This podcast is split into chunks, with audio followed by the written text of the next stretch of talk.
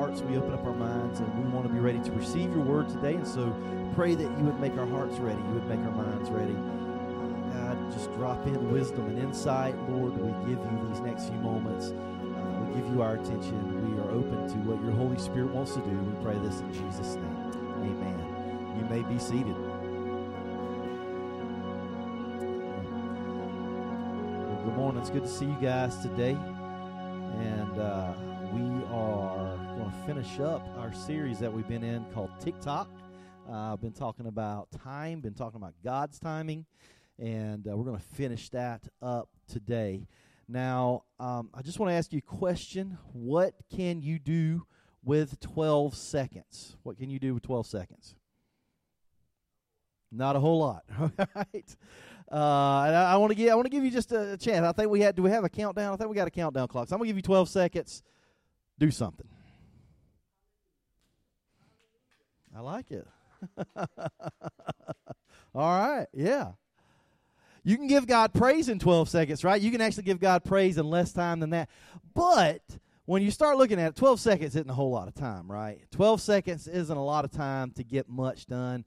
Uh, when you start looking at all the things that you have to do during the day, right? Washing clothes, you know, preparing meals. Uh, maybe you have, you know, even your commute to work is longer than 12 seconds, right? Even when I lived back here in this, uh, in the parsonage, my commute was longer than 12 seconds. Okay, so because I walked really slow, but uh, but no, it's it's it's when you start thinking about 12 seconds, you start thinking about time, and we've been talking about time and you think about 12 seconds, what can happen in 12 seconds? Actually, a lot can happen in 12 seconds. There's a thing called the 12 second rule, and this is what the 12 second rule is. And it, this was uh, just recommendations to, to drivers that every driver needs to be able to see what is in front of him to the sides and in the rear. Being able to see everything clearly helps drivers avoid any last second maneuvers. And this is why it is recommended that drivers look ahead 12 seconds while driving in the city and 12 to 15 seconds on the highway. In the city, 12 seconds is about one city block. All right. And when you're out driving just on, on, on, the road, it's about a quarter mile. So when you're thinking about 12 seconds, what can 12 what can happen in 12 seconds? In 12 seconds, you can go about a city block. In 12 seconds, you can go about a quarter mile approximately. Now, when you're thinking about this and you're thinking about uh, just accidents that happen, now, me and Raina, we were rear-ended this past week uh, while we were sitting at a, re- a red light. Uh, we were sitting there talking, and, and, about that time, the car just shoved forward violently, and I just kind of looked at each other like, "What just happened?" Right? And uh, and this this little girl behind us had had rear-ended us, and so we pulled over and got to talking, and she started crying. I said, Listen, it's going to be all right. It's okay. You know, I've been there, done that, you know. But we understand that a lot can happen in 12 seconds when you're not paying attention, right? When when you're on the road. And so there's there's a lot of uh, police officers and there's a lot of state patrol officers who are out on the road this weekend, right? Because it's a holiday weekend, so they're kind of they're out in force.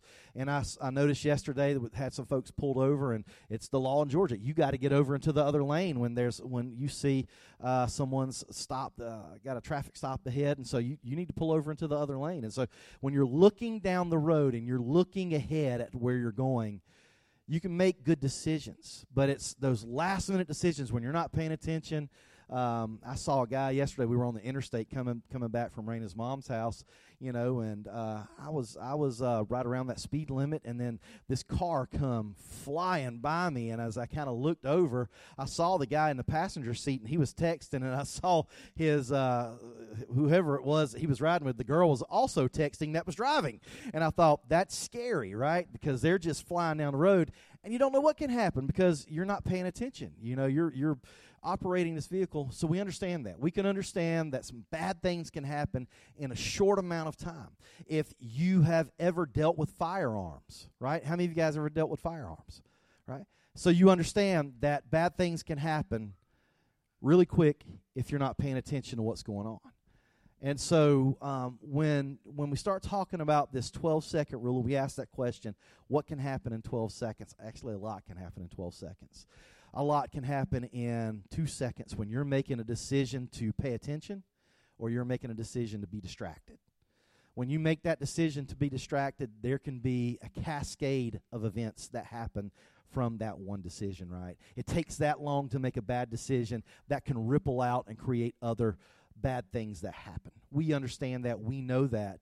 Um, and so that's what the 12 second rule is about to be able to look up and be aware of your surroundings, knowing what's going on. I want to quote a very wise young man that once said this Life moves pretty fast, and if you don't stop and look around once in a while, you can miss it. Ferris Bueller, right? Anybody remember Ferris Bueller? All right. But yeah, I mean, it's true, right? I mean, life moves fast. It moves, especially moves fast today in our in our in our world. Things are going quickly, and if we don't stop and take stock of where we're at, what's going on, we may miss something. We may miss something important. We may miss an opportunity. And we've been talking about this. We've been talking about this in the sense of time. We've talked about this a few weeks ago. When we measure time, we measure by minutes and we measure by moments and we talked about the difference between chronos and kairos. That these two Greek words uh, uh, represent time, but they represent time in two totally different ways. Uh, one counts the minutes, the other counts the moments. The one is about a timeline of, hey, this has happened here, this has happened here, this has happened here, this is what I need to do next. There's a timeline of things going on. That's chronology, you know. But then we started talking about kairos, where it's those significant moments, those significant moments like the birth of your child, when you got married, the moment you met your spouse, you know, those are those pivotal moments that you begin to look back on and say, yes, that was more than just chronology. That was a kairos moment, right? And so we've been talking about that, and we're going to finish that up today. So our questions today are this Are you looking around? Are you aware? Are you looking down the road? Do you have the ability to look down the road for significant moments? Are you doing that? And, and what does that look like for you? So, our first statement today that I want to give you is this playing the long game. And when we're talking about not just what's happening right now, but being able to look down the road, when you play the long game, playing the long game starts with a mindset. And this is the mindset it's all from God and it's all for God. We got to have that mindset. When it comes to time, when it comes to what we have uh, been given, the time that we're given, it's all from God, right? I don't make time happen for myself. I can't make up time. We've talked about that, right? We only have a certain amount. It's a fixed thing. God gives it. He says, "This is it. This is this is the parameters of your life." And and remember when we looked at Psalm 90, what did Moses uh, pray? He prayed, God, teach me to number my days aright. Teach me to number my days correctly so that I can gain a heart of wisdom. So if we're wise about the time that we have, we're going to acknowledge this truth that it's all from God and the other part of that truth is that it's all got to be for God. That everything that I get, all the time that I get is from God, but using that time for God. So, God, what do you want me to do with this time that I have? And I want us to go to a very interesting book. I, am not sure that I've pre- preached much out of this book. We're going to go to the book of Esther today. Esther, and Esther is um, is an interesting book. It, has it, got a it's a it's a it's a book of the Bible that's got a lot of insight on looking at time and significant moments. Um, and I'll just be honest with you. Uh, Esther is a book that um, it has some difficulties for me. There, there are some things that are tough to think about uh, when you think about Esther's situation, what she had to go through, everything that goes on through that. I just want to acknowledge that. It's not a nice, pretty story in a lot of ways. I know sometimes uh, it tries to get romanticized, but when you look at it, there's a lot of things that happen in this story. I just it makes me uncomfortable, and I think, God, what what's going on here? And so we've talked about this before. We said that um, just because something is talked about in the Bible doesn't mean that it's a prescription. Doesn't mean that God is prescribing this for everyone. It may just be describing what has happened. Maybe describing an event. Maybe describing a situation. And I think that's what this is. Is that it's describing a situation that people were thrust into because the children of Israel at this time time were put into exile. And so this is why this is while they were not in their own land. Uh, they had been shipped off to other lands. They had been exiled to other places, and uh, other kingdoms were ruling over them. Other kings were ruling over them at this time, and they really struggled to have their own sense of identity as a nation. And so Esther is part of the story of the exile. Esther and her family are living in exile. Now, what you're going to find out is that Esther is. Um, she is an orphan. Basically, her, her mom and dad uh, are no longer in the picture. They have died. Yes, that's what I'm talking about. Amen. He's excited to be here, and I hope you are excited, as excited as that. Amen. But but her mom and dad are are no longer in the in the story here, and so let us pick up. Man, I got buzz or something. There we go. All right, that was going to bother me. All right, so let's go uh, to Esther chapter two, beginning in verse 8. Esther chapter 2, beginning in verse 8. And so when the king's order and edict, and I'll just give me a little get a little bit of context here about what's happening. Um, Esther is an orphan girl. She doesn't have parents, and so she's taken in by a, a relative. His name is Mordecai and um, it's there's some question about the relationship there. Wh- how how is he related to her?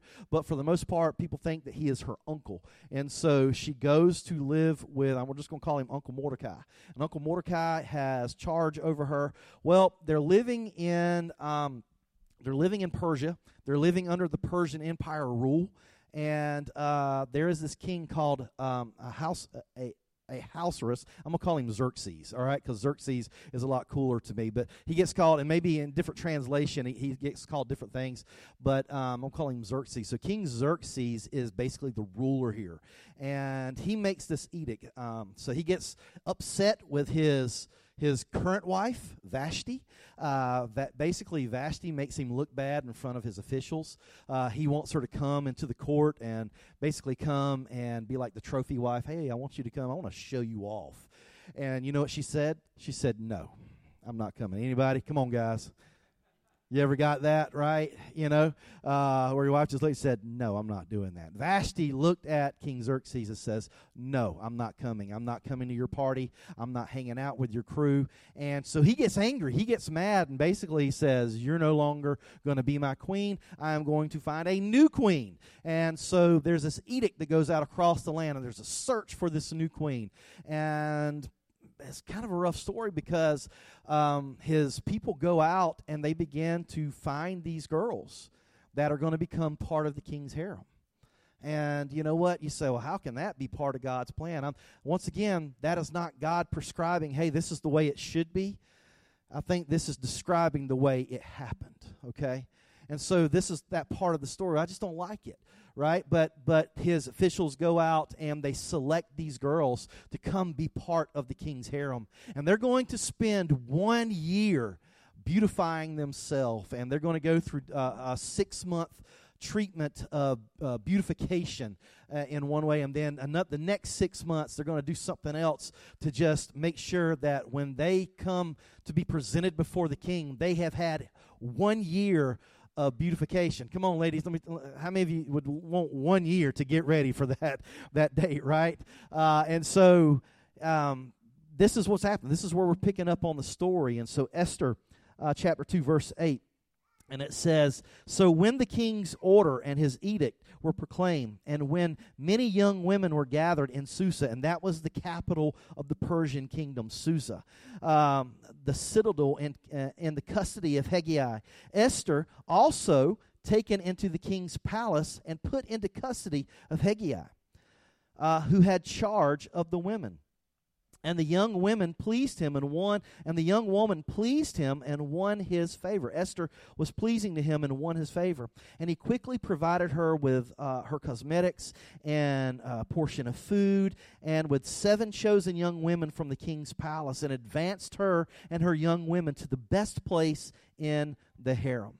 Now this is this is it. She's she's put in this basically this this whole uh, it's, it's almost like um, you know what's what's the one where they give you the rose? I'm trying to think. Um, the bachelorette. Okay it's like the bachelorette okay? Uh, who's going to get the rose right? Who's going to become the queen? And they've got an entire year of this to get ready for this. And this guy that's in charge of her basically esther catches his eye and, and he's like hey there's something about this girl and I, I want to make sure she has everything she needs to succeed. And so we already see that God is working in this instance. Sometimes our situation may not be great. Sometimes our situation we may say, God, why am I here? You know, sometimes God, why did you let this happen? Anybody? You ever been there? And we say, God, why did you let this happen? And we think, God, you don't care about me. God, you're not worried about me. God, maybe you don't even exist. But God is there and God cares about Esther. And so, even in this bad situation that she's in, where she's lost her parents and now she's taken from her uncle and she's thrust into this harem of the king, uh, God is with her. And so, we see the story begin to tick along. And let's go down to verse 21 verse 21. So Mordecai, Mordecai begins to hang out around the king's gates and he begins to hang out around the king's palace to just try to keep an eye. He wants to stay close uh, so he can see, hey, what's going on with Esther. Uh, he is not just this uncle who says, well, she's gone, so good luck, Esther. Uh, maybe I'll see you again someday. Uh, no, he's hanging out. He's interested. He's invested in what's going on with her, and so he's hanging out at the king's gates, at the at the palace gates, and he's wanting to see if he can see what's going on. And so this is where we pick up in Esther chapter two, beginning of verse twenty-one. Uh, and it says, now, or verse 19 says, Now when the virgins were gathered together the second time, Mordecai was sitting at the king's gate. Esther had not, uh, had not made known her kindred or her people. So uh, they didn't know that Esther was Jewish. Okay, they didn't know uh, that she was she was a Jewish person, and so she kept this hidden. So Esther had not made known her kindred or her people as Mordecai had commanded her. For Esther obeyed Mordecai just as when she was brought up by him. And in those days, as Mordecai was sitting at the king's gate, Bigthan, that's a great name. I like that name. Come on, somebody, Bigthan. I, I, I, used to, and this has nothing to do with Esther, but when I was in college, I had some roommates, and uh, we had this one guy that lived with us. We called him Big Al. And Big Al was the smallest person in the entire apartment. He was a little skinny guy, you know, but we called him Big Al. I kind of wonder that about Bigthan, you know, as we see the little skinny guy, you know. But, anyways, that's got, like I said, that's got nothing to do with Esther. But Bigthan, and yeah, that's my, my rabbit trail moment. Bigthan and Teresh, uh, two of the king's eunuchs who guarded the threshold, became angry and sought to lay hands on King Xerxes. And this came to the knowledge of Mordecai, and he told it to Queen Esther. And Esther told the king in the name of Mordecai. And so, you know what? Esther has already, uh, she has made this impact. She is in this place. She's in this palace now for a reason. Um, and you begin to wonder, why am I here? What am I doing here? But now she has access to the king she has access to the king. And so Mordecai overhears this plot to harm the king and to kill the king, to assassinate him. And Mordecai says, Hey, Esther, this is what's going on. You need to tell the king. Which I find interesting that Mordecai not only, Mordecai now is looking out for the well being of people who are around him. He was one who stepped up, who said, Esther doesn't have any parents. She doesn't have anybody to take care of her. I'm that guy. I'll step up and I'll take care of Esther. And now he's still invested in Esther's situation because he's hanging out and he gets this information. And it, and it kind of impresses upon me that this kind of person that Mordecai is, because Mordecai could have just kept this information to himself and said, let the king get what's coming to him. Let the king, let the king, you know, get that assassination attempt. You know, I mean, he's he took my he took my my niece from me, right? And so let's just see what happens with this. But he doesn't, and I think he understands authority, and so he says, "Listen, Go tell the king this is the plot. And so it goes to the king that uh, this plot is is is brought about. It's it comes to it comes to light, and Bigthan and Teresh, uh, they're taken and they're killed. They're they're executed. Right. And you would think that this was a good thing, that the king would be like, Mordecai, you the man, you know, come, uh, come have a place in my kingdom, come have a place in my court. I'm going to set you up in a penthouse. I'm going to give you an expense account. I mean, if you think that was that would be the right thing for the king to do, right? You know what happened? Nothing. Absolutely nothing. Have you been there? Have you been there where you've done something great? You've done something. It's like, well, that was pretty good. Yeah. You're like, you're kind of patting yourself on the back and you're thinking, man, somebody needs to recognize this. Somebody needs to see what I've done. And nobody does. Nobody recognizes anything that you've done, and nothing is said, and everything just rocks along. Have anybody ever been there? Is that tough to swallow? Right?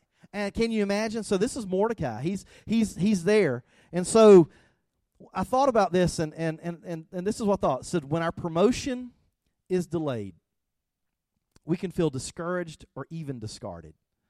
When our promotion is delayed, where's my reward at?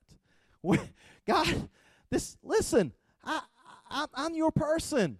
I, I am I am stepped up for Esther, God, and, and now I've stepped up for the king. Lord, where's my promotion? King, where's my promotion? Where's my reward? And so sometimes when we're overlooked and our promotion seems delayed, we can feel discouraged. We can even feel discarded. This is what Mark Batterson says. He's a pastor in, in uh, Washington, D.C. This is what he said about the story. He says, Sometimes, uh, sometimes there is a, del- a time delayed blessing, a time delayed miracle, a time delayed answer. In fact, I would even go so far as to say sometimes the answer is, isn't one that we discover this side of the space time continuum. Sometimes it is going to be something that only gets rewarded in heaven. And I'm okay with that because that is the goal, right? What a perspective. What a perspective. That sometimes, you know what, we get passed over. Sometimes we get overlooked. You know what he's saying? It's all right. I believe that God sees it, and ultimately, God is going to have an account of this, and it's going to come back around. And so, for us, I think this is a, a, a, point in the story where we have to look and say, what does Mordecai do with this? I think Mordecai is looking and he's saying, I've got a long range vision, I've got a long range plan. He's got a 12 second rule, basically. He's looking down the road and saying, It's all right. I'm looking down the road. God, you're here with me, you're here with us, and I'm just going to let it rock along. And so, do you know what happens? The story progresses, and you don't see this. You don't pick up on this unless you're really paying attention in the story. The story goes along, and it kind of progresses about five years down the road. So, five years passes, and you come to uh, the next part of the story, really, in Esther chapter 3. Esther chapter 3, there's a guy who is introduced to us, and his name is Haman. And Haman is a guy who has, uh, he's ambitious, right? And he wants to be part of the king's court. He wants to be the king's right hand man. He wants the wealth, the fame. He wants he wants it all, right? He wants the penthouse. He wants everything that comes with it. He wants he's power hungry, and so Mordecai has an experience with uh, with him. And so if we look at Esther chapter three, beginning in verse 5. Esther chapter 3, beginning in verse 5. And this is what it says. And when Haman saw that Mordecai did not bow down, so basically Haman had this power in the kingdom of King Xerxes, and he, he says, When you see me coming, I want you to bow down and pay homage to me. And Mordecai says, basically is saying, I can't do this. You kind of get shades of Daniel. Remember Daniel and the three Hebrew boys? When the, the, the idol was built, and the king said, I want you to bow down to this idol and Shadrach, Meshach, and Abednego, what did they do? They said, We can't bow down to that idol. This is that same kind of thing where he says, I can't bow down and pay homage to you. I believe in God and I pay homage to God, and that's the only one that I'm going to worship. I'm not going to worship you, Haman. And so so this is what's going on. And so in verse 5 it says, And when Haman saw that Mordecai did not bow down or pay homage to him, Haman was filled with fury, and he disdained to lay hands on Mordecai alone. And so as they uh, as they had made known to him the people of Mordecai, so basically it, came it came to light that Mordecai was Jewish, and so not only did Haman begin to hate Mordecai, he began to hate Mordecai's people. And it became known, uh, the people of Mordecai and Haman sought to destroy all the Jews, the people of Mordecai throughout the entire kingdom of Xerxes. And and I thought about that, and I think sometimes that there's this problem that we have in, in, in our nation. That sometimes we allow one experience to color our picture of an entire group of people. Right? And I think that we've got to be careful with that. That you don't allow one experience with one person to color your picture of an entire group of people, right? I think that's something that we can take from this account that Haman not only hated Mordecai, he started hating all the Jews. And for us as believers, we have to be people who say, you know what, that might be an experience that I have with someone. It's all right. I'm not going to let that influence my entire view of everyone, entire view of an entire group of people. And so when we come to Esther chapter 4, as we move along in this story, there's this plan that Haman he's he's hatched up. He says, "Listen, not only do I want to kill Mordecai, I want to kill all the Jews in the land. I'm going to take them out. I don't like them. I don't want them here. They're they're really not part of part of our kingdom. Uh, and they shouldn't be part of our kingdom. And he goes to the king, and he actually gets the king to uh, buy into this plan. And the king doesn't really remember Mordecai. He doesn't remember Mordecai. He doesn't remember what's what's happened. That Mordecai is the one who who told about this plot. And so he's thinking the king actually signs off on it, says, Yes, let's do this. These people are not part of our kingdom, and so let's just get rid of them. And so they, they declare a day. There's going to be a day that they're going to do this. It's going to be open season on all the Jews. It's basically like they're going to have their own time where it's going to be, you know what, you can go and kill all any Jew that you find, uh, whether man, woman, or child, you can kill them, and it's going to be covered. It'll be okay because the king has set this order on this one day, and and this is the the plan that has been hatched. And so and so Mordecai hears about this, and he's cut to the heart, man. He's just like, what is going on? And the word gets out, and all the Jewish people in the land, they become just terrified of what's about to happen. And so Mordecai, he goes to Queen Esther. Verse, uh, chapter 4, verse 12. Chapter 4, verse 12. And they told Mordecai what Esther had said basically Esther's eh, eh, she's finding out about the plot and she says, "Listen, I can't just go into the king's court. If you just enter the king's court, if he hasn't called you, you can be put to death." And so if you come up into the king's court and he does, he's got a scepter and a scepter is basically the staff. And if he doesn't take that staff and point it at you, that basically means you're going to die. If you come into the king's court without being called, and he doesn't point his scepter at you and give you access, basically, that was a death penalty. And she tells them this. She says, Look, I just can't go into the king's court uh, any old time. I have to be called. And this is this is what Mordecai, this was his response in, in, in, in verse 12. And they told Mordecai what Esther had said. And then Mordecai told them to reply to Esther Do not think to yourself that in the king's palace you will escape any more than all the other Jews. For if you keep silent at this time, relief and deliverance will rise for the Jews from another place. But you and your father's house will perish. And who knows whether you have not come to the kingdom for such a time as this. You see this? That that Mordecai is basically framing this thing for Esther and says, Listen, we've probably had these questions. Why has all this happened to you, Esther? Why has everything happened to you the way it's happened to you? Maybe God has brought you to this moment for this one moment, this one kairos moment, this one moment where this is it. This is your time. This is your chance. What can happen in 12 seconds, guys? A lot can happen in 12 seconds. Because Esther takes those few minutes that she has and she makes a decision. She makes a decision to go to the king's court. And she says, I'll do it. I'm going to go to the king's court. I'm going to risk my life. And and I think when you look at this, this is this is what we can we can we can pull from this. Redeeming the time is the ability. You've heard me say this before. Redeeming the time is the ability to discern the difference between coincidence and providence. Redeeming the time is the difference between coincidence and providence. And what Mordecai was saying was this He's like, hey, listen, this is not just a coincidence that you're here, this is providence that you're here. This is God's plan that you are here for a reason. Guys, there are times when God gives us power and God gives us influence.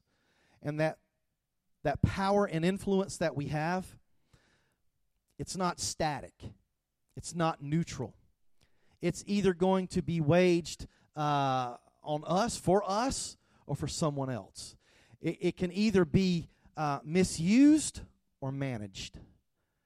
Every one of us in here, we have some amount of power. We have some amount of influence. What are you doing with it? What are you doing with it? You can abuse it, you can misuse it, or you can say, God's given me this power, whatever it is, whatever influence you have, God's given me this for a reason. And God, I want to manage it for your glory. I want to manage it for your kingdom. I want to use it for someone else. And so that's the story right here of Esther that we find, and that's what Mordecai is saying. He says, It's for such a time as this, this Kairos moment that you have, this moment, God has given you access to the King. Now it requires your action, Esther. And for us, that's it. Many of us, we have access. God will give us access, but it requires our action to step forward and say, All right, God, I'll do what I need to do. I will step forward and and and step in and use this moment and use these minutes for your purpose, for your kingdom. And that's what Esther does. She steps in and is able to help save the Jewish people. Now, what I love is this, and I'm going to ask somebody to come play because I'm going to wrap this up real quick. If you go to Esther chapter 6, and I know we've, we've done like six chapters in about 20 minutes, and we've flown through this thing. But I, I, I love this because we come to this moment in the story. We come to this moment in the story. And remember, what did Mordecai do? Didn't he basically save the king's life? How long has, has transpired? About five years, right? And so, king doesn't know who Mordecai is. I love this part of the story chapter 6, beginning in verse 1. On that night, the night before this edict was supposed to happen, that the night before they were going to execute Mordecai. On that night, the king could not sleep. And somebody has called this before divine insomnia. Anybody ever had divine insomnia? Think that's what this is right here divine insomnia. And says, On that night the king could not sleep. And he gave orders to bring the book of memorable deeds. Doesn't that sound like a great book? The book of memorable deeds. Basically, it's the chronicles of all the good things that have happened. When something has happened good, they were writing it down. The book of memorable deeds, the chronicles. And they were to read it before the king. Now, you got to understand, I think this is how the king counted sheep in Persia, okay? That's, they, they, he, he said, Read me the most boring book you can read me, okay? I want you to come read this book to me. And so as he they're reading out these stories and these this this book to him, it says, and it was found written how Mordecai had told about Bigthana and Teresh, two of the king's eunuchs who guarded at the threshold and who sought to lay hands on the king. And the king said, What honor, honor or distinction has been bestowed, bestowed on Mordecai for this. And the king's young men who attended him said, Nothing has been done for him. And the king said, Who is in the court? And now Haman had just entered the outer court of the king's palace to speak to the king about having Mordecai hanged on the gallows that he had prepared for him. And the king's young men told him, Haman is there standing in the court. And the king said, Let him come in. So Haman came in, and the king said to him, What should be done to the man whom the king delights to honor? And Haman said to himself, Whom would the king delight to honor more than me? Right? Man, the king wants to honor me.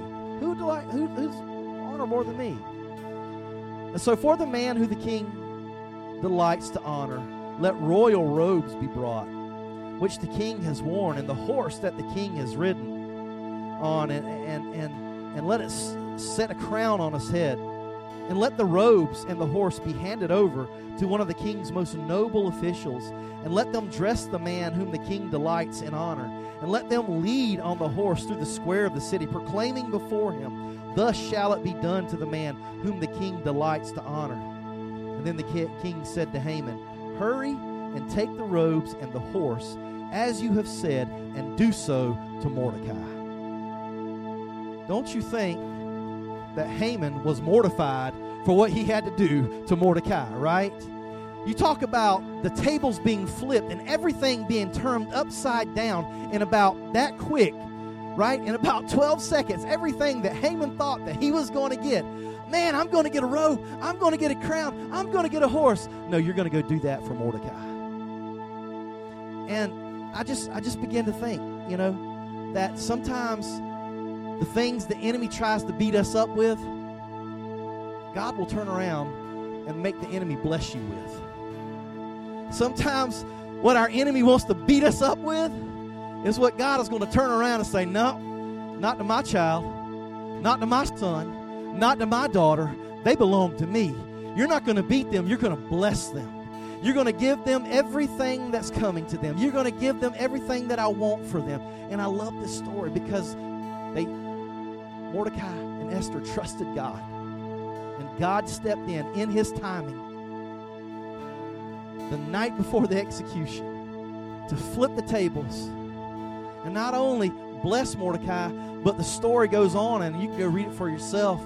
That the plot to uh, to to have uh, this plot that Haman has, has brought out comes to light to the king, and the king actually has uh, Haman executed on the the spike that he had built for Mordecai. Now I want you to stand with me. The last thing I wrote down here was this. Some opportunities look like obstacles at the beginning. Some opportunities will look like obstacles at the beginning. But when you trust God and you trust God's timing, you say, God, I know, I'm, I'm, i know, I, I mean, I'd really love to have this right now, God. I'd love for you to step in and give me this what I want right now. But I'm going to trust you. Whether it's five minutes, five days, five months, five years, 50 years, whatever that looks like. When we say, God, I'm going to trust you, I'm going to trust you that this with this thing looks like an obstacle for me, but I'm going to believe that you're going to turn it around and make it an opportunity for me somehow, somewhere. I am going to trust you. How many of us would say, I, I want to be like that? I, I want to be able to look at those obstacles in my path as opportunities for God to turn it around, for God to bring about a breakthrough, for me to trust God to do the miraculous no matter how long it takes. God, I'm going to trust you to be God, and I'm going to be your servant. Is that your prayer? So, Lord, that's what we pray right now with heads bowed whatever obstacles we face, whatever enemy has stepped in front of us, and whatever weapon they have to try to beat us up with, Lord, I trust you. I trust your